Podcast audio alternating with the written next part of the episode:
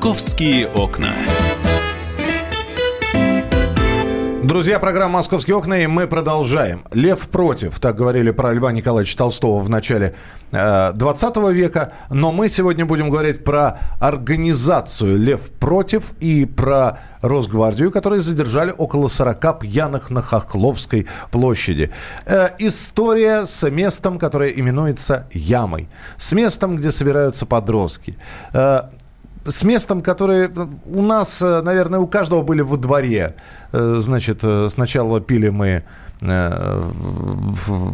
где-то в закуточке, потом в саду, ну там, где детские грибочки. А вот есть такое место в Москве, яма. Собирается молодежь, выпивает, знакомится. Алис Титко у нас в студии. Алис, привет. Да, здравствуйте. Ты сидишь грустная, такое ощущение, что с тобой никто знакомиться там не стал. Слушайте, ну тема очень серьезная, тема поэтому, серьезная. наверное, здесь смех неуместен. А, ты хочешь узнать, что, что в этой яме происходит? Я хочу узнать, откуда появились эти новоявленные дружинники, Республики. Э, кто им дал права и полномочия, э, значит, следить за общественным порядком? Вот. А почему вместо того, чтобы каким-то образом, если они видят нарушение общественного порядка или административное нарушение, вместо того, чтобы э, вызывать э, сотрудников полиции, они сами пытаются, значит, провести душеспасительные беседы. Угу. Ну и, собственно, Рассказываю... от, от, отобрать алкоголь и сигареты. Рассказываю по, по порядку и подробно. В общем, да, разгонять этих выпивающих людей на Хлопскую площадь, вот приезжают там и сотрудники ОМОНа, и Росгвардии, и вот Лев против а во главе с 23-летним Михаилом Лазутиным. А, он сам лично, да, выливает алкоголь из бутылок молодежи и вот фигурирует во многих роликах. Вот он такой вот грозный, э, в кавычках, да, злодей с бородой, приходит и мешает подросткам веселиться. А, на самом деле это место на Хохловской площади, яма создавалась, да, как амфитеатр, очень прекрасное и должно было быть такое вот культурное место, где проходили бы театральные постановки, где стих, э, читали бы стихи, но не получилось. Молодежь молодежи неинтересно читать стихи и вообще читать там книги. Они приходят туда с вином, с пивом, э, с какими-то закусками и, в общем, веселятся так, что соседям в соседних домах э, не получается спать. А, они наблюдают там ужасающие картины, и так как там и дерутся, и девочки там раздеваются, и очень много там геев, лесбиянок. Э, в общем, все это наблюдают жители соседних домов, и, конечно, им это не нравилось. Они вызывают вызывали сотрудников полиции, сотрудники полиции приезжали. А, если молодежь не разбегалась, то кого-то задерживали. Ну, в общем, ничего, порядки никакие не наводились. А сообщили об этом и, собственно, Михаилу Лазутину, который вот э, занимается в этой организации или против и по всей Москве. Они разъезжают по разным паркам и вообще по уличным пространствам, где молодежи, вот, которая нарушает закон, где, которая распивает напитки в общественных местах, вот они им делают замечания и вызывают сотрудников полиции. Ну, давайте услышим самого Михаила Лазутина, лидера э, движения «Лев против». Деятельность проекта заключается в том, чтобы освещать проблему насчет того, как безнравственно и аморально сейчас у нас огромное количество людей в Москве, в центре, в общественных местах себя ведут. Это заключается не только в алкоголе, в том, что там есть девушки, мужчины, которые грубо говоря, раздеваются до гола, вот, например, на этой яме, бутылки бросают, разбивают, вандализмом ага. занимаются. Там э, собирается такая молодежь, э, там, лесбиянки, геи, вот это они все творят, и еще под употреблением алкоголя все ухудшается то, что люди себя не контролируют, начинают аморальный образ жизни проявлять. И поэтому наша главная задача именно показывать вот это то, что там творится. Первая задача это, естественно, привлекать внимание сотрудников полиции. Вторая цель – это подавать пример тем зрителям, которые смотрят, как алкоголь влияет на людей. Грубо говоря, социальные ролики, чтобы дети, люди, которые уже употребляют алкоголь, возможно, со стороны, смотря на весь этот ужас, который творится, задумывались и не начинали вообще никогда вести себя так, употреблять алкоголь. Ну, здесь у меня единственный вопрос к Михаилу. Михаил, а кто вам сказал, э, или так, кто вам дал право судить о том, что нравственно, а что безнравственно? Ну, как минимум, ребята нарушают закон. Раздеваясь? Распивая спиртные напитки. Да. Раздеваются они уже под воздействием алкоголя. Так, так, так. Вот, поэтому, ну вот Михаил, собственно, говорит, я у него спрашивала, какие их действия, да, потому что их там многие э, обвиняют в агрессии, что вот они там начинают драки, еще что-то. Они говорят, что драк там хватает и без них, они нам предлагали, ну и в том числе лю- любым людям предлагают поставить там камеру просто, например, в, на этой яме. Говорит, поставьте на штативе издалека на часа три, поснимайте, вы увидите там без нашего участия много драк, много каких-то потасовок и вот э, неадекватного поведения. Собственно, на это и жалуются жители. Хорошо. Тогда, но зачем использовать, то есть тогда вопрос, кто дал им право выполнять функции карательных органов? Илья Варламов, журналист и блогер, он пришел в У ям. них не карательные, э, они вызывают сотрудников полиции, когда видят, что нарушают закон. А мы сейчас послушаем Илья, Илью Варламова, который расскажет совершенно другую историю. Журналист и блогер Илья Варламов в нашем эфире. Борьба у них это довольно странная. Они ищут пьяных и, естественно, не всегда адекватных людей. После чего старательно провоцируют этих людей на конфликт. Что, согласитесь, с пьяным человеком сделать не так уж и сложно. Конфликт заканчивается обычно унижением жертвы. А иногда эти конфликты заканчиваются избиением жертвы или сдачей жертвы полиции. Последнее время пионеры решили, что нужно как-то делать более зрелищный контент, и они теперь всех заливают еще перцовым газом из баллончиков. Вся деятельность Михаила и его пионеров, она, в принципе, попадает под определение бандитизма.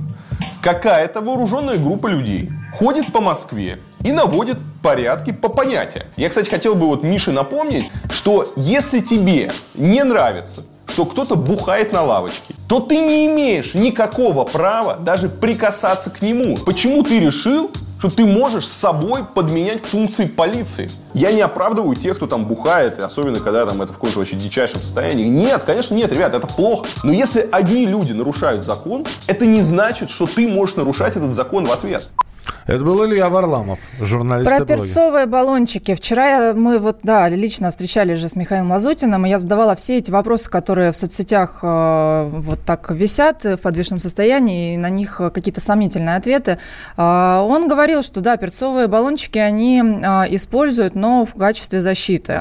Они говорят, что мы приходили, мы делали замечания, молодежи это, конечно, не нравится, и они применяют силу. Ну вот, собственно, когда об одного из человека из этой команды «Лев против» разбили бутылку, то, э, конечно, они применили перцовый баллончик, а потом уже стали брызгать и те, и другие.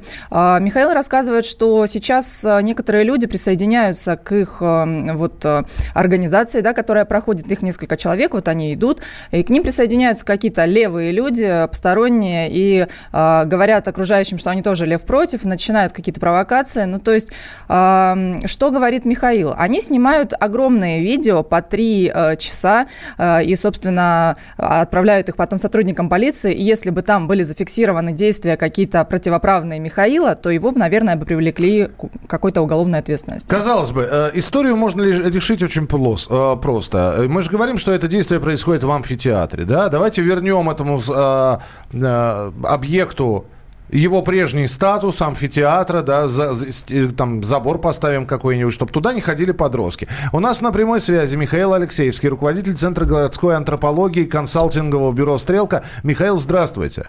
Здравствуйте. Вот мы сейчас пытаемся понять вот про такие места, как Яма на, на Хохловской площади. Э, можно вспомнить э, знаменитые Патрики, где тоже собирается молодежь. А я уж не буду вспоминать, что творилось в 90-х в Нескучном саду. Мама, не горюй, что там происходило. И вот э, вы можете сказать, чем эти места привлекательны для современной молодежи? Ну, смотрите, главная проблема в том, что э, в Москве вообще и в российских э, в Москве и в российских городах э, очень мало общественных пространств, которые были бы э, специально рассчитаны на молодежь. То есть фактически молодежь, которая ну, хочет проводить время на улице, где-то гулять, там не, не, не во дворах и не в подворотнях, она сталкивается с тем, что ей приходится искать какие-то места, ну, которые более, более для нее доступны и удобны. Потому что там, ну, например, каких-нибудь скейт-парков, которые, в принципе, во всем мире очень популярны э, у молодежи, при этом, ну, скорее связанные там со здоровым образом жизни, значит, э, там, не знаю, экстремальный спорт, ролики и так далее, и так далее. Всего этого в Москве очень мало. А, фактически они пытаются найти какие-то места, которые им в наибольшей степени подходят, а подходят им те места, которые, с одной стороны, довольно компактные, с другой стороны скрытые от посторонних глаз. Но они не на роликах смысле... приезжают кататься в яму.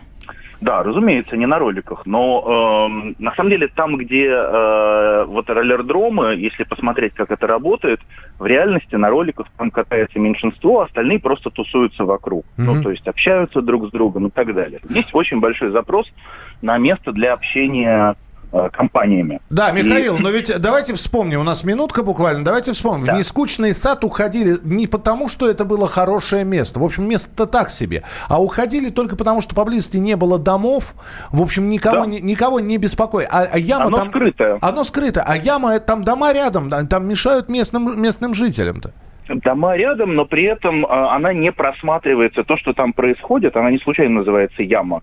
А, когда ты идешь по бульвару, условно говоря, ты не видишь, что происходит в яме. Чтобы увидеть это, нужно подойти и заглянуть или mm-hmm. там спуститься туда. В этом смысле она скрыта от посторонних глаз, то есть там даже ну, как заброшенная стройка напоминает. Это. Спасибо, да, Михаил, спасибо большое, что были у нас в эфире. Михаил Алексеевский, руководитель Центра городской антропологии консалтингового бюро «Стрелка».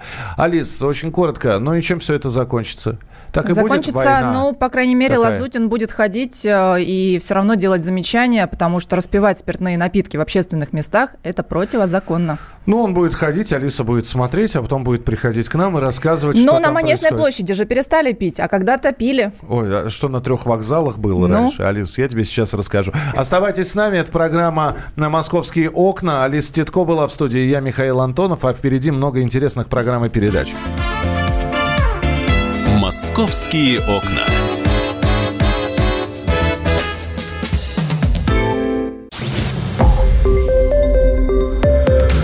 Радио «Комсомольская правда». Более сотни городов вещания и многомиллионная аудитория. Хабаровск 88 и 3 FM. Эм. Челябинск 95 и 3 FM. Эм. Барнаул 106 и 8 FM. Эм. Москва 97 и 2 FM. Слушаем всей страной.